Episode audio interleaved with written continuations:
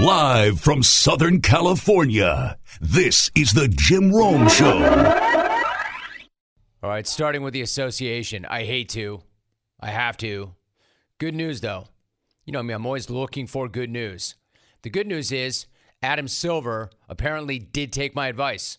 The Eastern Conference Finals did end last night, in fact. The only problem is they're still going to play another game. But make no mistake, that series is over. Miami is done. They're finished. Slam a fork into them. It's over. They've got nothing left. They're too they're too busted up. They're too broken down. They can't do anything at all. Like Boston is banged up as well. They've got three key players dealing with injuries, and they're the healthy team in this series. Miami is so much worse off. And those of us who have to watch it all are the most busted up of all. The question going into the series was always going to be can they get enough offense from people not named Jimmy Butler to be competitive? And the answer is no. And by the way, they're not getting enough from the guy named Jimmy Butler to be competitive either. He's clearly fighting through some pain, as is most of that roster. And because of that, they are inflicting incredible pain on the viewing public because that was brutal again last night. I mean, that's unwatchable. It just is. Serial ass is what functionally illiterate Big Head would call it. In this case, he would not be wrong. And I would like to take this moment to once again remind all of you how much better the NHL postseason is than the NBA postseason, especially right now. I mean, it's incredible to me how bad Adam Silver's postseason product is right now, especially Miami v. Boston. So, so bad. And don't tell me it's so bad, it's good. It's just so bad. So wrong. So wrong and so bad that Joel Embiid jumped in on Twitter with, quote, Miami needs another star. End of quote. And if there was ever a tweet that was going to get a whole lot of wide eye emojis, it was that one because what's he saying? Is he stating a fact that we already know, or is there a message within the message? Because everybody knows how much Joe loves Jimmy, how much Joe loves playing with Jimmy Butler, how much Jimmy loves Joe. They're both on record. They've made it really clear. So if Joel, aka Troel, is saying that Miami needs another star, is he just stating an obvious fact that we all know? Or is he saying, I'm a star, they need me, and by the way, I'd like to go there? I would like to be that star. I can help them. Who knows, right? Whether Joel is volunteering for that job or just pointing out a fact. Right, let me make that very clear. Whether he is volunteering for that job or just merely pointing out a fact, he is correct. Miami does need another star. Hell, they could use another good starter or even a decent role player because Kyle Lowry had zero points last night. Max Strus had zero buckets and four points. Miami starting backcourt was 0 for 15 from the field. If that's not serial ass, what would you call it? 0 for 15 from the field, 0 for 12 from beyond the arc. Where's the good job, good effort kid when you need him? Horrible job, even worse effort. Lowry and Strus have combined for one bucket in their last two games. One. They're hitting 3.6% of their shots in their last two games. I mean, that is hilarious. They're making 3.6% of their shots. I mean, not a bad GPA. Probably get you into Cal State Fullerton these days. Not a bad GPA, but a revolting field goal percentage. And it's not just Lowry and Strus, it's everybody. There was a 12 minute stretch last night where they made one shot as a team. One total. A team in the conference finals went through a 12 minute stretch and they made one single shot. It was so bad that all Erik Spoelstra could do after the game was just laugh. Oh, okay. Yeah, that's not a great three point percentage. I mean, we all felt it, we all saw it. That's why I want to be like uh, objective about it. You know, uh, they did block a couple of our threes, and look, they're a great defense. So it's not like we're going to score 130. Uh, what I'm looking at is are we getting shots in our wheelhouse, uh, shots that are in our strength zones, and if we're missing some of those shots, you can't panic and just try to reinvent things. Uh, you know, I, I know how ignitable our guys are. That can turn in a hurry, particularly on the road. of course, the guy's laughing. What else could he do? Except it's not the laugh of a guy who thinks that's funny, because that's not funny. That's gallows humor right there. That's a guy laughing because he knows he's screwed. That's a guy laughing because he knows he's out of options. That's a guy laughing because he knows he's not going to get a damn thing from anybody there right now. That's why he's laughing. Not he's not laughing because it's funny, although it is funny. But that's not why he's laughing. Just don't tell me they're starting backcourt making 3.6% of their shots over two games in the postseason isn't funny, because it is. Just know that he doesn't think so.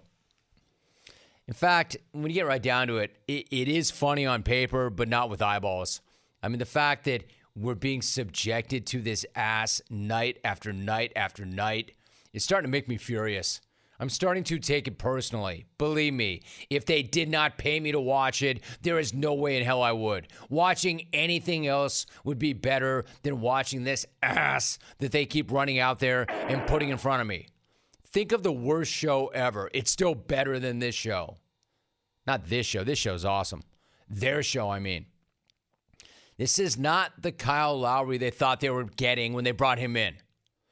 This guy is injured. He's not that dynamo. He's not that leader they thought they were getting. Instead, he gave them zero points, one rebound, three turnovers, and five fouls. How many things are wrong with those ratios? No points, one board, three turnovers, five fouls. Yeah, and I know what you're thinking. Rome, you can't judge a point guard on his scoring. Look at his playmaking ability. Look at the way he moves the rock. Look at his assists. Look at those dimes. Look at how he's setting everybody else up. Look at how he's making everybody else better. All right, why don't we take a look? Hmm, assists. Yeah, correction. I'll look for the assists because he had zero. None. Zero Nothing. points. Zero assists. Three turnovers. Five fouls. I'll tell you what, I love Kyle Lowry. I do. Always have. That is some kind of stat line. No points, no assists, three turnovers, and five fouls. I love this guy, but right now he is a drain and not a spigot. Benching him would bench the Lowry. Dude, Kyle, you should bench us all too, bro. Benching, just kidding. Benching him would be addition by subtraction because whoever you put out there cannot be any worse than he is right now. And again, it's not an indictment of the guy.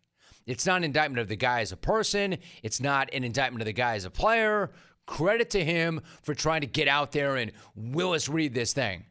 It's just not happening at all. His hamstring is jacked up, and he's jacking up the rest of the team. But it's not all him. I mean, a lot of it's him, but it's not all him. His bad hammy is not making Max a worse shooter, at least not directly. But Strus can't hit a thing. Zero made shots in two games. Point. That is not easy to do. No made shots in two games. Again, you got to get this guy the hell out of there. And you know what? Do it for me. Do it for me. For the sport of basketball. Do it for me. Do it for the sport of basketball because this backcourt is making a mockery of the sport and they're doing it in prime time. Get this guy a tennis racket. You want to know why Erik Spoelstra is one of the best coaches around? And how about this? You want to know why that guy? Eh, I can remember when they brought him up. Like, hey, dude, weren't you just cutting tape? Weren't you the video game coordinator or something like that? Th- that guy's going to be in the Hall of Fame. That guy's a great coach, a great coach. He's going to the Hall of Fame. And you know why? He has somehow managed to find a way to win two games in this series dealing with a hand of absolute crap. Play the hand you're dealt. He's playing a hand of crap. and still has won two games. And despite everybody in Heat gear sucking last night, they still led at halftime. They led by five at halftime, which would tell you a little bit about how the Celtics were playing. So, what happened? They come out in the second half. Grant Williams starts instead of Robert Williams. Huh. There's been some pretty whack rotational things going on in the postseason, right? So, exactly what was that about? Changing strategy, throwing Miami a different look. Well, according to Ime Udoka, the Time Lord, quote, You just got an extra stretch at halftime. Kind of uncommon, but um, when he was going to come out, he just wanted an extra stretch and give him a little more time and went with Grant to start the third. Is that what you're going with, coach? Is that what that was? He just needed to stretch a little? He came out at halftime, and it's uncommon, and he just needed an extra stretch. Is that what you're going with? Eh, let's Uh, not let's get into that just that yet. yet. Because Grant Williams said that's not what that was. That's not the case. Yo, G, exactly what was that all about? Grant, you started the third quarter in place of Rob. Was that by design? No, uh, he was in the bathroom, I think. So uh, I just said, I'm, I'm good to go. Throw me in there. And we started off the quarter right, so we made what will fit. And then Rob came back in, and I think seven minute mark, six minute mark. So just there to have his back. Oh, you just had his back. You were just there to have his back. What, by running him in front of the Growler bus? You had it. You had his back by running him in front of the Growler bus. Yeah, I'm sure Rob is fired up that you went with that. Couldn't go with the company line. Couldn't go with what the coach said. Yeah, thank you for airing that out, Grant. I'm pretty sure Time Lord was really pleased that you did not stick with the company line of he just needed extra time to stretch. Nah, he was in the bathroom. He was handling his business in the bathroom. He was in the bathroom, I think. So You know what Grant should have done? Hey, Alvin, can you grow up? Maybe. Can you stop making kids and grow up?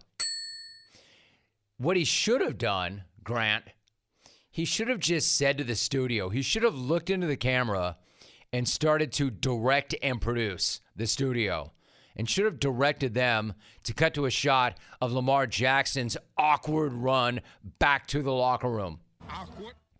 Or he should have just said, nah, nah, nah, nah, nah. My man was not stretching. My man was looking to free up a growler. It happens. Happens to us all. happens to us all. So I don't know if Rob needed to stretch or Rob needed to hit the cabeza, but I do know he had a couple of runs to start the third. They're going through Miami like bleep through a goose. And speaking of great flushes, how about this from Jaylen Brown? Jaylen Brown inside the paint. Flies in!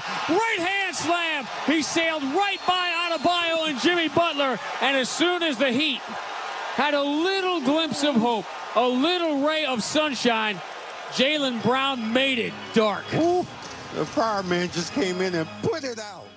I'll tell you something. Again, per usual, I have not been giving myself enough credit, but this is why I'm a member of the Radio Hall of Fame. I'm getting literally 15 minutes out of one of the worst games ever. Who can do that? Me? This guy? I'm not even sure what the best part of that sequence was the dunk, the reaction from the Celtics bench, or the reaction from Pat Riley and Alonzo Mourning. Shout out to whoever was directing that game last night for that incredible cut to Riles and Zoe because it was flawless. There is some genius directing, cutting to two of the most miserable people in the entire world in that moment. They really were. Even more miserable than the rest of us who had to watch it. Never mind a pinch of poop in his ice cream.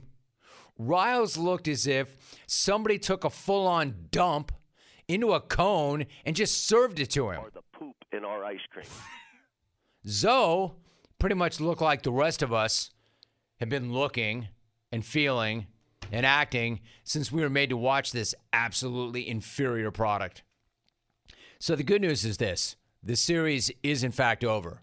The bad news is we have to wait until tomorrow for that to become official and sit through another one of these games. I'd like to think that's the same face that Alonzo made when I asked him, when I had the audacity to ask him a non national kidney month question. In that moment, Pat had to be thinking, man, Did I really give Dunk 90 mil? Did I blow another 90 mil on a chubby guy whose body fat percentage is like triple his shooting percentage? Or 10 times? Can I slip into Joel's DMs before Jaylen's feet touch the ground? Those were two miserable looking dudes, man. That was incredible. And like I said, I gotta pat myself on the back. Freaking 17 minutes of talking about something that was like three hours of ass. Let's talk investing for a minute and how confusing things can get when people start throwing around terms like altcoin, shilling, meme stocks, and the like. With all that jargon flying around, it can be hard to figure out how to start investing. So, whether you're eager to get started with investing or you already know the ropes and you want to diversify your portfolio, SoFi has your back. Let me tell you what I like about SoFi no commissions on trading stocks and ETFs, no account fees or hidden fees either.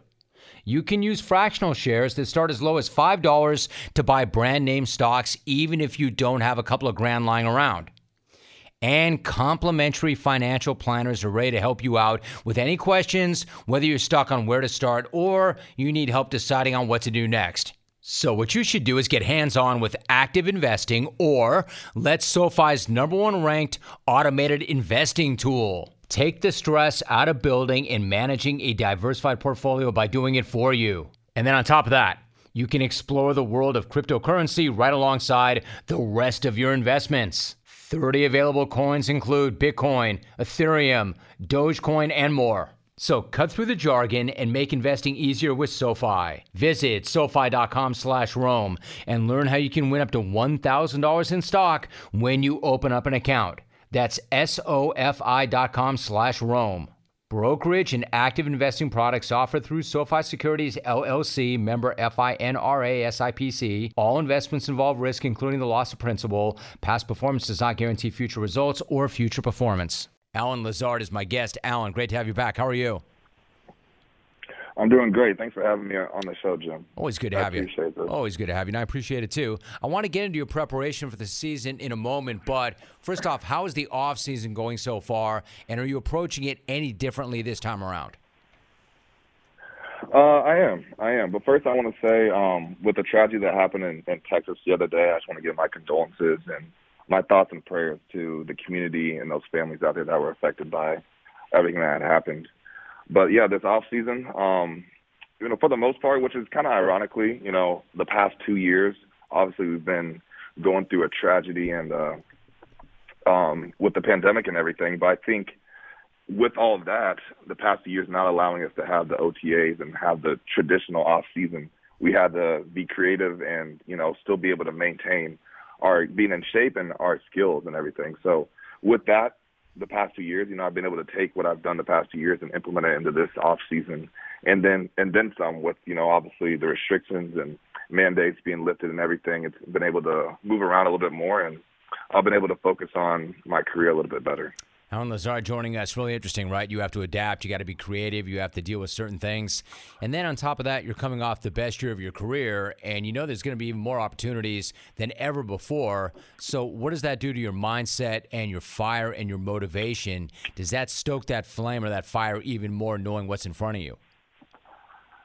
Absolutely, absolutely. I think you know, really, I go into the every year the same way. You know, viewing it the same way. It doesn't matter who I'm playing for. Doesn't matter what other ten guys are out there on the field. That I need to go out there and be the best version of myself and at the top of my game, um, so I can go out there and perform at a high level and help my team lead them to victory and everything. So, obviously, very excited for the opportunity um, presented coming this fall and everything, and hopefully we'll be able to do it the right way and be able to bring the Lombardi Trophy back to Green Bay this year. Allen Lazard is my guest. We talk about this all the time, but I understand what you're saying. It's you against you. No matter who you play for, no matter who you go up against, you're really always competing against yourself. You're trying to be the best version of yourself.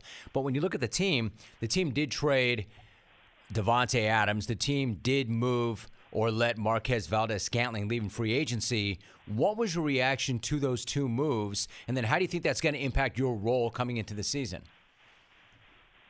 Yeah, I think it definitely put me into a, a bigger role. Um, obviously, losing those two guys who are elite at what they do, especially Devon best um, wide receiver in the game, I would say. So losing those two guys, um, obviously is detrimental. But you know, there's no time to to sit in our sorrows or anything, and we still have the standard and expectation of the Green Bay Packers will forever live on of bringing that Lombardi Trophy back. So with that comes more of a responsibility on my plate. And to me, it's nothing new. You know, I feel like I've dealt with a lot of adversity, a lot of challenges throughout my entire career, from high school to college, and to getting into the NFL, and then being able to sustain my career to where it is now with the Green Bay Packers. So like I said earlier, I'm, I'm more than excited for the opportunity that will be presented this fall for me. Allen Lazard's joining us, no doubt about that. You've overcome quite a bit to get where you are right now. I also love the way you approach this. For instance, you're a real physical presence in the run game. Matt LaFleur has gone as far as to refer to you as, quote, a goon and an enforcer in the run game. How much of being a leader as a receiver is about imposing your presence and your will in the run game? Uh, a hundred percent. You know, I think – we always say, especially in our offense, um, Coach Stenavich always like to say the the run sets up the pass. So the more that we're able to pound them in the run game, be able to get those four or five yard gains consistently, will only open up the back end of the field when we want to pass the ball. So understanding that um, is really kind of where my mindset's always been from early in my career of knowing my physical presence can wear these guys down, not only physically but mentally as well. And then you you see we are able to set up the pass that way with play action and um, to be able to kind of misguide them with our emotions and everything to open up the open up the back end of the field for a wide receiver.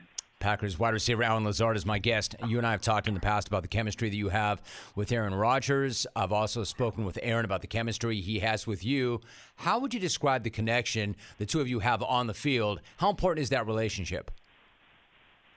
Oh, it's huge. It's huge. You know, the game of football, it's such a sporadic thing. You know, we can run the same play 10 different times and get 10 different results every single time. You just never know what's going to happen. So having that chemistry, having that connection on the field of understanding of what the other player, especially in the wide receiver um, quarterback relationship, of understanding what the quarterback's wanting and what he sees, and just find that connection, it can turn a uh, you know, a second and seven into a third and one, or you know, potentially a first down and an explosive play. So, just being able to build on our rapport that we've had and be able to keep advancing it, you know, I think will lead to really great historical things this year. You know, he also talks about the fact that when there's a 50 50 ball, he knows you're coming down with it. How much of that in your mind is skill, and then how much of that is will? Um, I'd say 50 50, honestly. right. You know, I think a lot of it really is will, um, but it's the will to be able to apply your skill and to be able to adapt at any certain moment of, oh, the ball's a little bit far behind me I got to make the adjustment, even though the DB's grabbing and tugging on my jersey. I still got to fight through it because I don't know that that referee's going to throw that flag to be able to to bail me out in the situation. And with Aaron, because he requires such a high standard of expectation, that you know those 50-50 balls need to be 100-0 because if you want to get that ball again, you've got to show that you want it and that you're not going to allow the DB to make a play. You know, you see the his obviously the big statistic around him is his TD to interception ratio, and he takes a lot of pride in that. And I think as a receiver room, we take a lot of pride in that as well, and it goes hand in hand. So working with him, continuing that expectation and that standard of what it means um, for that ball to be able to, for him to even look your way, for even to even throw it is one thing. But so the times that you do get able, um, that you're able for him to throw you the ball, you better make the most of it. Oh, yeah. I love that sound so much.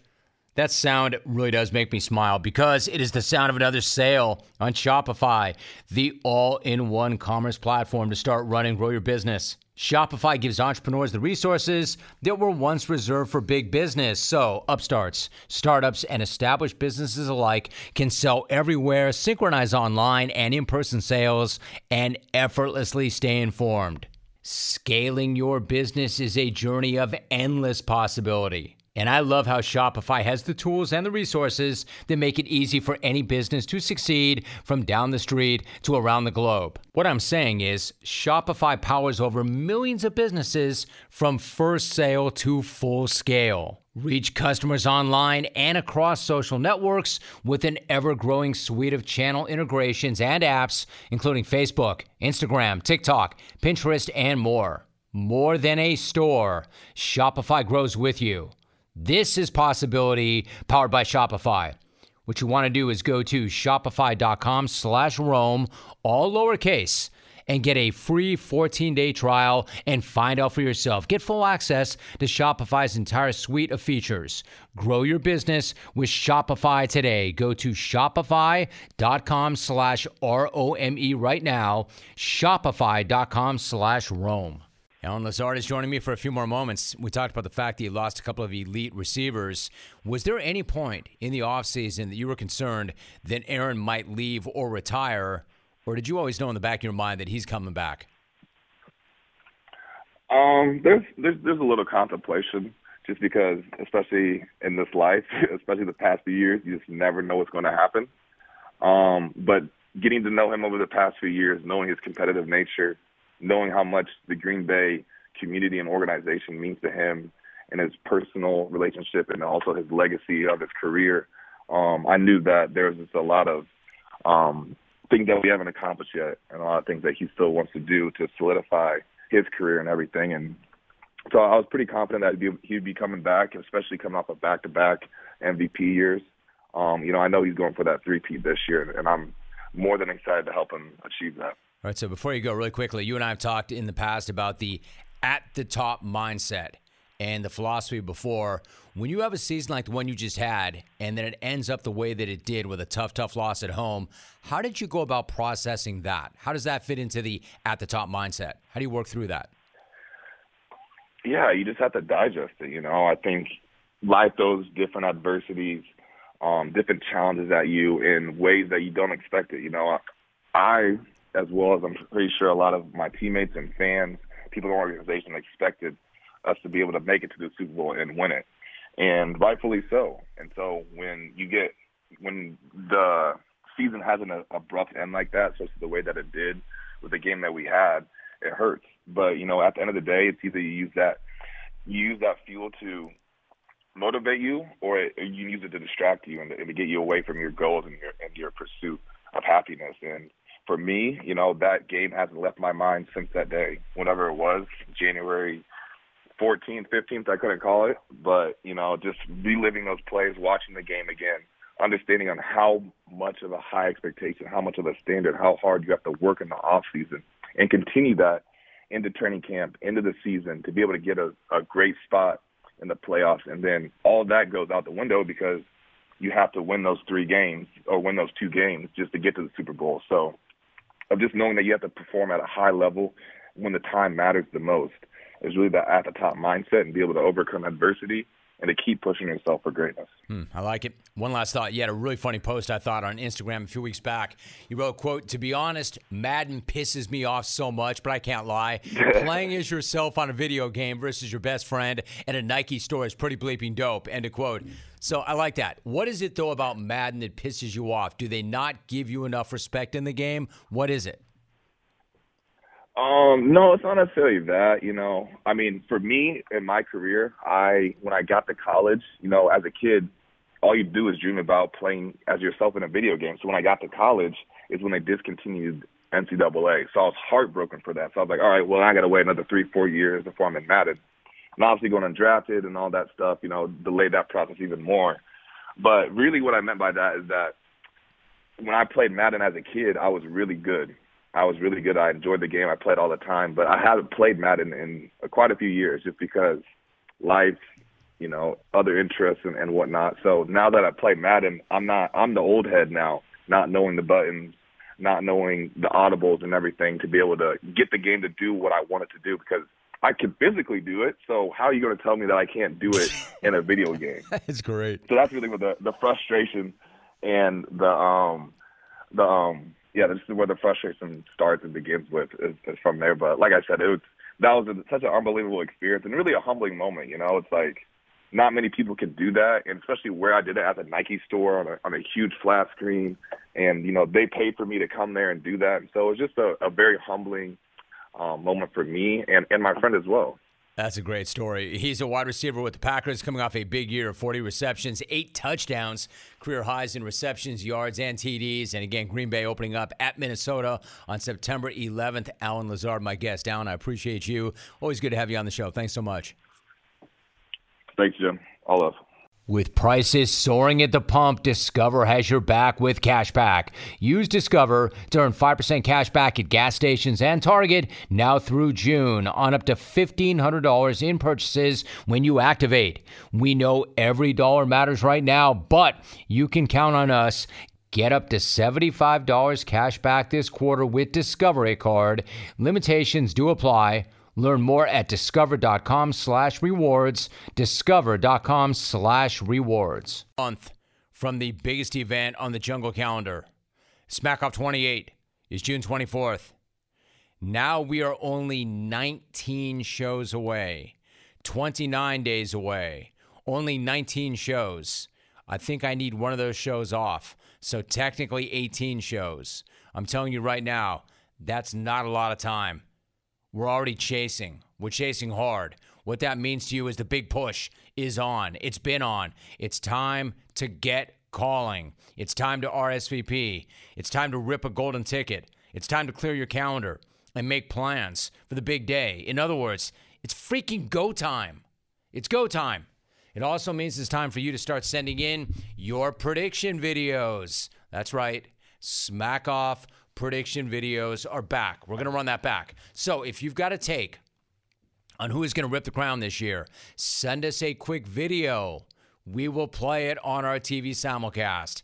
The obvious disclaimer, though no profanity, no vulgarity, no porn, no nudity, no drugs, no idiocy, no porn, no sex. It's for CBS daytime TV, folks.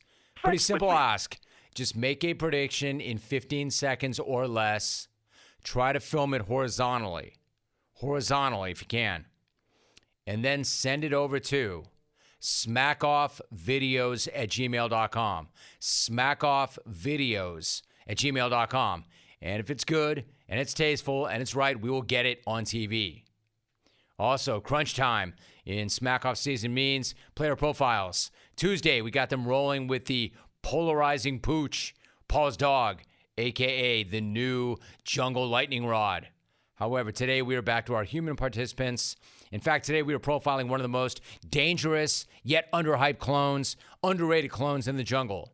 A heavy hitter from my home away from home, because today we are going to break down and talk about Benny in Wisco. Benny burst onto the jungle scene over the past five years, the past five smack offs, after first breaking through back in 2017 by somehow ripping a golden ticket with cheese and rat puns. It doesn't matter, Jim. I am ready to crumble. I will sink my incisors into Iafrady until he becomes I have rabies. Let me know if I got that rodent ticket, and let me know when I can start growing that sweet, sweet smack off rat tail out the back of my head. I'll take your thoughts off Gruyere, bud.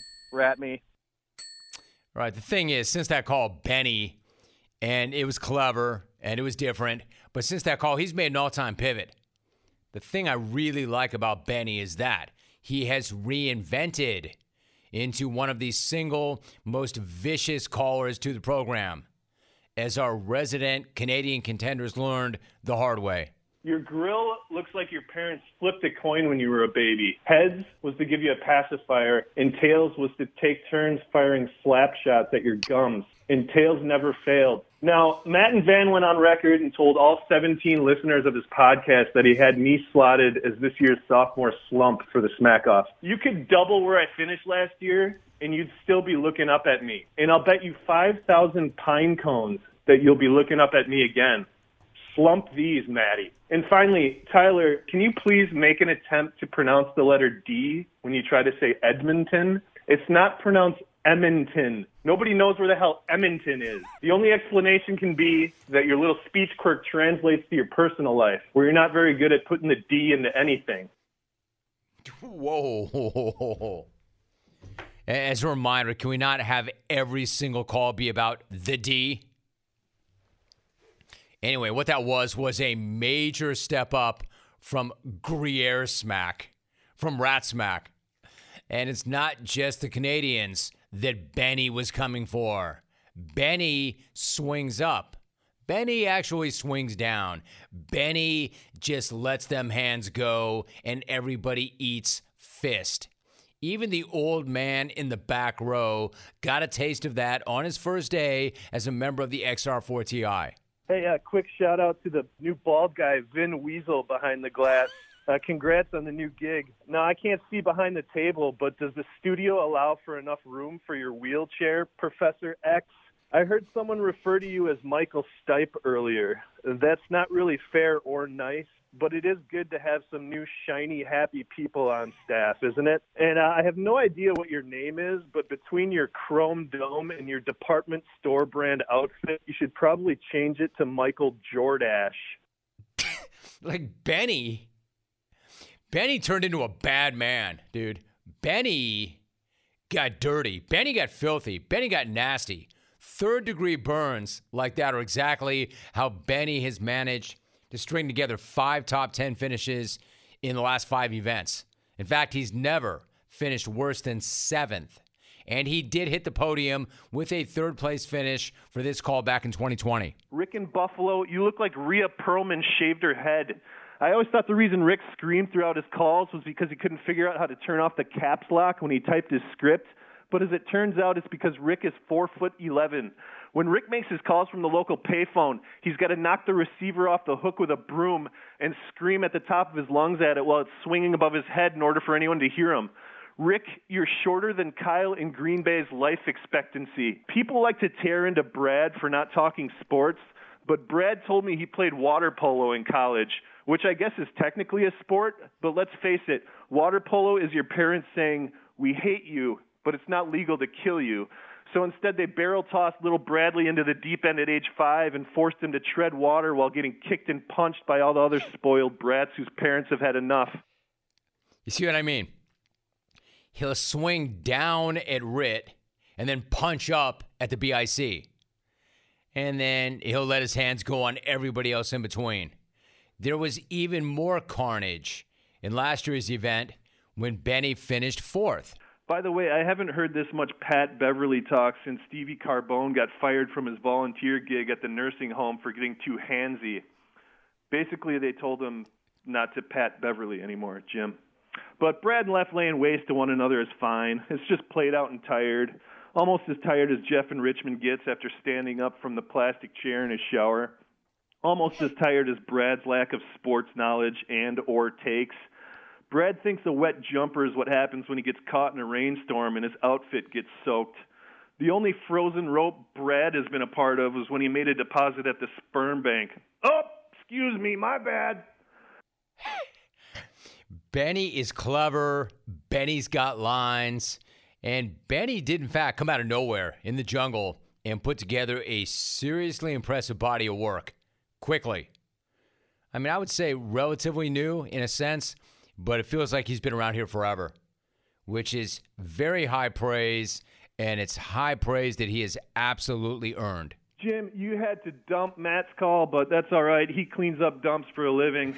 Based on what I've heard or not heard from the rest of the field, it's going to be an easy job. Even easier a job than the guy who tested Owen Wilson and Patrick Ewing for COVID. Or Jeff in Richmond pulling up to Pottery Barn for a massage because his dyslexic ass accidentally Googled rug and tub. I know we're not supposed to talk about sex during our calls this year, but can I still mention the nachos on Caleb's bedpost? Rome, when did you and the selection committee expand the smack off to a field of 68 year olds? As Mike and Indy would probably say, it's still called the smack off, not the Gandalf. I know that you must flee but soon I know you will see it was meant to be, and Naj was meant to. And I have no idea what the hell Jeff in Southfield talks about when he calls in. I mean, does Jeff just look around his apartment and write a script based on what he sees?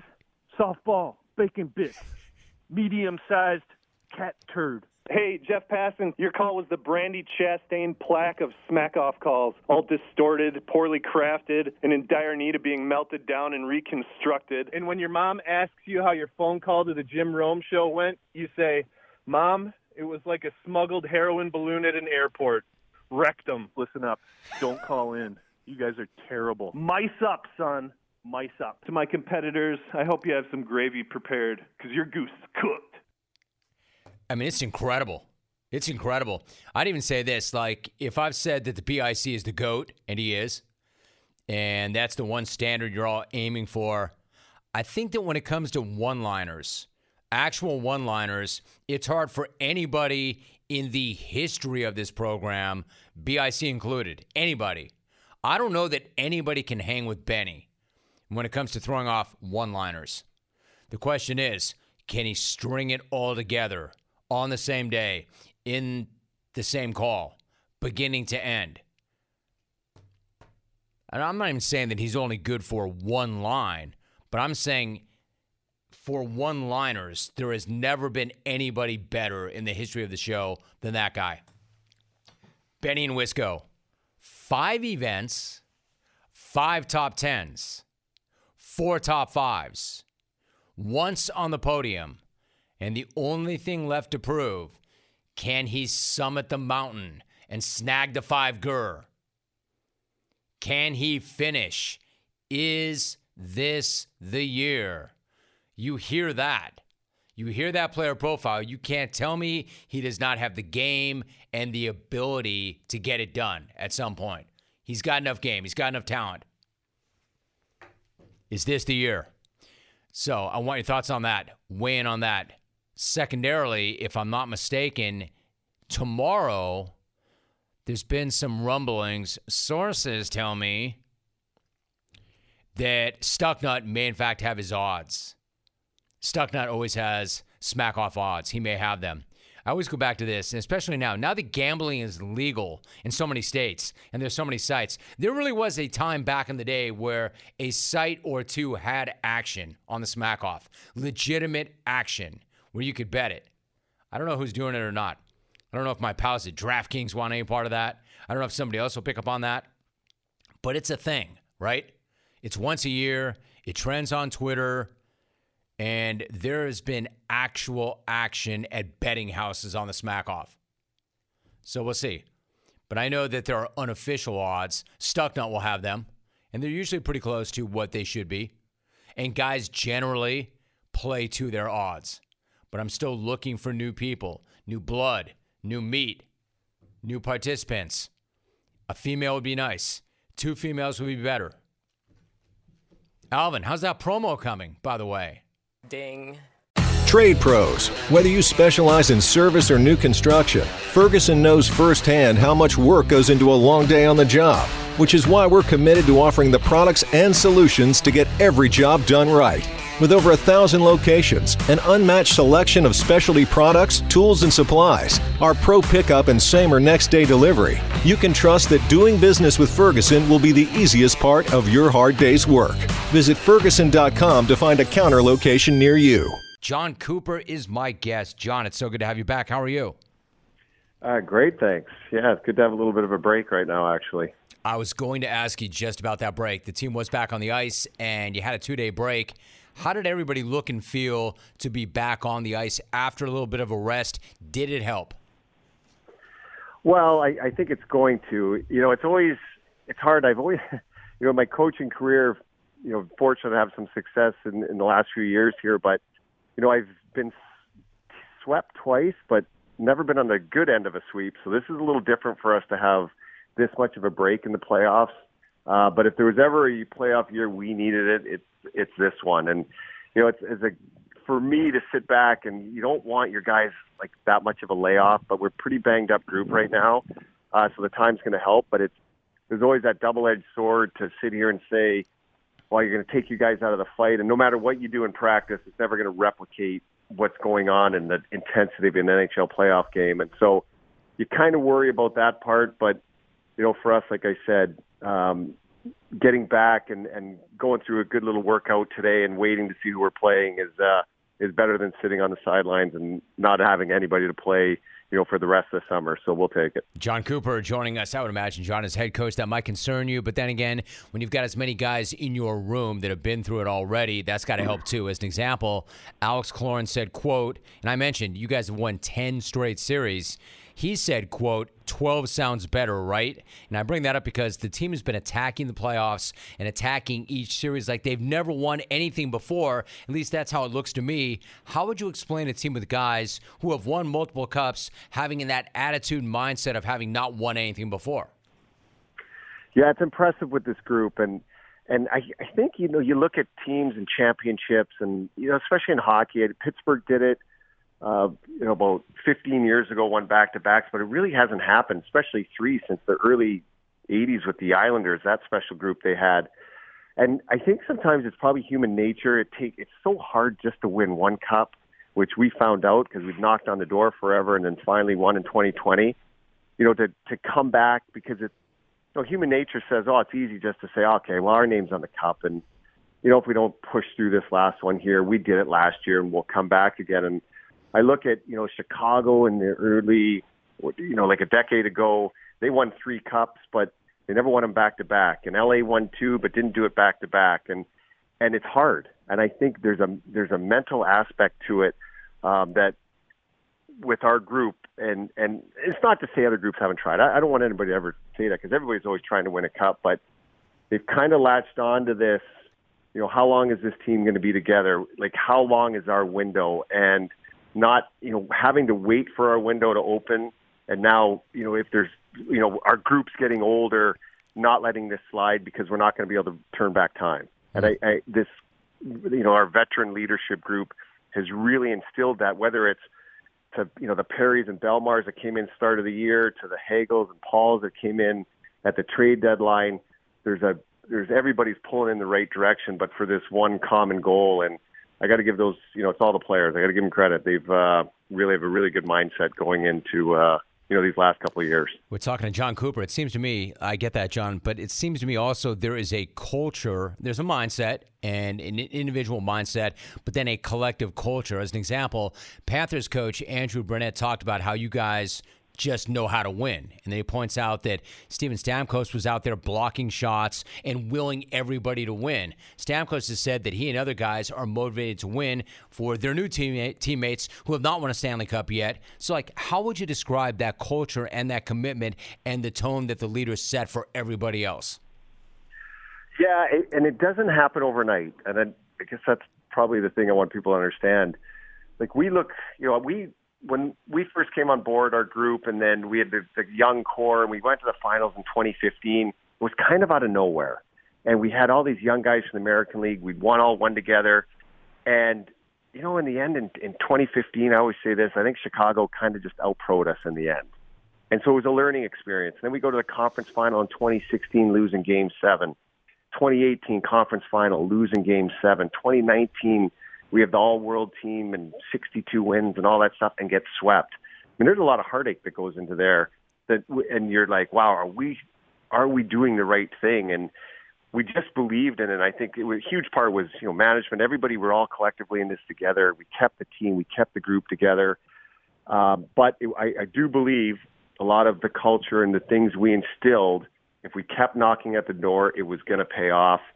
And, you know, fortunately for us, it did and um, but it was sticking to what we had and not blowing up what potentially could have been with a knee-jerk reaction and to to change our team. And so we're paying the dividends now but it does you're right it there was a lot of what we instilled early is paying off today we're having another great conversation with Jon Cooper, as we always do. So, Jon, I had NHL great Ken Daneyko on the show yesterday. We were talking about Scott Niedermayer and what made him special. I bring that up because Corey Perry was asked recently if Nikita Kucherov reminds him of anybody, and he said the closest he could think of was Niedermayer, which is elite company. In your opinion, what sets Kucherov apart from everybody else in your book? For instance, is it physical talent, or maybe is it IQ and vision? Well, it's to be that great, you have to have it all. And so I think there's players that have probably had talent like Cooch that haven't had the success because they don't have the drive or they don't have they don't put in that extra time and it the reason you are talked about in such elite because you've been able to figure out every part of the game, what works for you, what works um, against you, how you can. Because he's not the biggest guy on the ice. As a matter of fact, he's probably one of the smaller players, but he plays big, and I mean by that, he can go into a corner battle. And I, I'm a big believer in the game. You know, 50-50 pucks. If you can win your 50-50 battles, and you have a team that wins those, you you have a really good chance. And guys it's like the skill guys. Well, can they win those? And sometimes you're not going to go in there and win that puck by bowling somebody over. You have to outthink the guy, and that's what Cooch can do. And he's just gifted in his ability to know exactly where everybody is before they know where. He sees plays happen before they're going to happen. And you know, you look at that goal he scored the other night in Game Two with nine or the assist he set up. He knew exactly how that whole thing was going to play out. And even Ross Colton made the the comment when I saw it was 86 that was down there to make that pass, I knew I was getting it. And I don't know if you say that about every single player in our team or in the league, including guys on our team. And that's just he's effortless in how he plays, very much like Niedermayer was. But he just he thinks it, but he backs it up with his with the way he competes on the ice. And it may not look like he's like skating as hard as he can you know, I don't judge that on compete. It's like when you're in those battles, are you competing? And he does. And then he's just he's got all that extra talent that just pushes him over the top. He's a he's a special player. So interesting, Jon. Like for instance, if he sees things that other guys can't see, is that something you can learn? Is that something you can teach? Is that something you can coach? Or are you just lucky and blessed to have that ability and you're wired that way? I would love to sit here and say as the head coach of the team that yes, you can coach it, but I don't think you can. I think there, there's a reason guys are elite like that, it's because they see it. It's the Gretzky's of the world. It's those guys. That's why they're who they are. Can you help put guys in situations? Can we help like uh, replicate? Okay, this happens, this happens, this happens, but you still have to execute it. I'm not the one out there executing. It's the player that has to do it. And some guys just do it more often than others, and that's where Cooch is talking to Jon Cooper for another moment or so. So I want to ask you really quickly about Corey Perry. You and I spoke about him earlier this season and what he means to the team. You won game one against Florida, and you knew they'd be coming out hot in game two, looking to make a statement. But early in that game, Perry delivered a huge blow to a Panthers defenseman. What message did that send to everybody else, and what has he meant to the team in this playoff run? Well, there's always something about the players that have been around the block a little bit, and and you know Corey won a uh, Stanley Cup early in his career, and you know he's known as a guy that scored 50 and and can put the puck in the net and can play in the power play, but he has changed his game to as his career's gone on, understanding, hey, I'm gonna, I'm not going to play the big minutes all all the time, but how can I make myself valuable? Is it being physical? Is it being a pest? Is it putting the puck in the net when asked for? Is it taking a hit to make a play? Those are all the things that Perry has done with us, and then carry that on with like when you're that guy in the room, you work the way he does, and then you go out and do it. Like it just, you know, the young guys have no choice but to follow. And he's just been an exemplary leader and gamer for us. And there's a reason he's this, you know, he's one series win away from going to three straight cup finals with three different teams. Like I don't think it's a mistake or co- coincidence that that happens you know what happens to guys that have the pedigree of Perry, and he just keeps doing it. He is the head coach of the Tampa Bay Lightning. And by the way, Jon, you keep doing it too. Nine full seasons with the Lightning. Tampa Bay has gone back to back with the Stanley Cup, and they are again the second team to win back to back cups in the salary cup era. Get a little bit of time off, wait for the next round. Jon, I appreciate you. I appreciate the conversation. It is always great to have you on the show, Jon. Thanks so much for making time. Appreciate it, Romy. Talk soon. The Nets are still an issue. I need more time than I have right now because we're going to have to break, but I just want to get into this. If you look at the Nets and where they're at right now, why don't we start with this report from the Daily News? Quote According to multiple sources, Kevin Durant and the Nets front office have not spoken since they were swept out of the first round. That's good stuff. Hey, listen, I'm not saying that Durant and the Nets need to be talking on a regular basis. I'm not saying they need to be in a group chat. I'm not saying he's got to be huddling with management or having nightly Zoom calls. But don't you think it's just a little bit weird that Brooklyn went down in flames a month ago and they have not heard from Kevin Durant at all? A Little weird, right?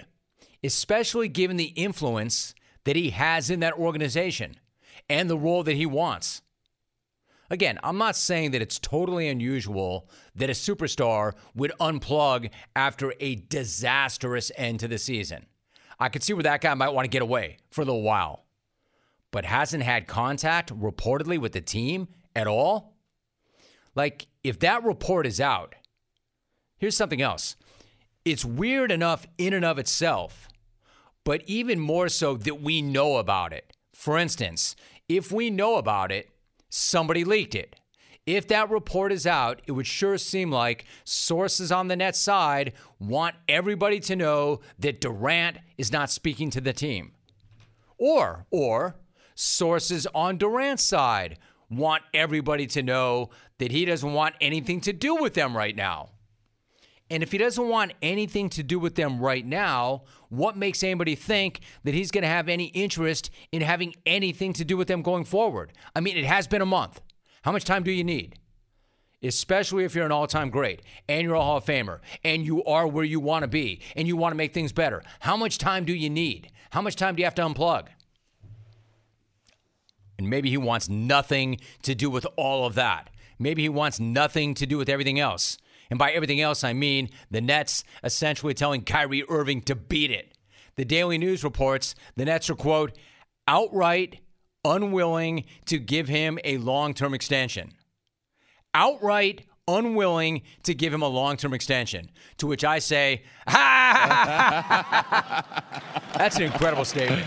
Like, I would need a Larry Matt laugh a Thibs laugh, a Shane Battier laugh. I would need all the laughs combined. Kyrie wants to stay with the Nets. Oh, and have a say in what they do with ownership. And the Nets are saying, according to this report, nah, we're good. No, actually, what they're saying is, quote, they're outright unwilling to keep him around long term. Not, not unwilling to extend him, quote, outright unwilling to extend him. That is an incredible phrase. An incredible phrase to describe an incredible situation. I mean, I'm laughing at the Nets being, quote, outright unwilling to give Kyrie a long term extension. I mean, I, it, how is that not just so hilarious to everybody? Like, this guy is so toxic in Brooklyn that not only are they unwilling to give him an extension, they're outright unwilling. What, unequivocally didn't want any of that?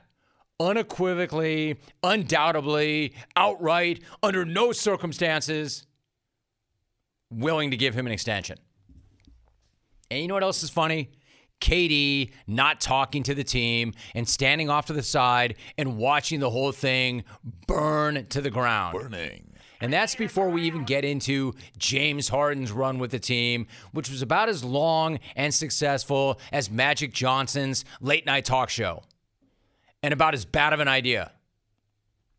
I mean, if there was only some way, if there was only some way to predict that this whole thing in Brooklyn was going to be a total disaster. Oh, wait, there was. There was some way. There was every way. All you had to do was look at the personalities that were assembled, and you knew that it was destined for failure. But even I, one of the more skeptical people of all when it comes to KD and Kyrie joining forces, could have never predicted that it would have gone as badly as it went, that it would have been as awful as it was. Even I didn't see that coming. I don't know. I thought that getting the prickliest guy in the West and then matching him up with the prickliest guy in the Eastern Conference was risky. Like I thought. I knew that.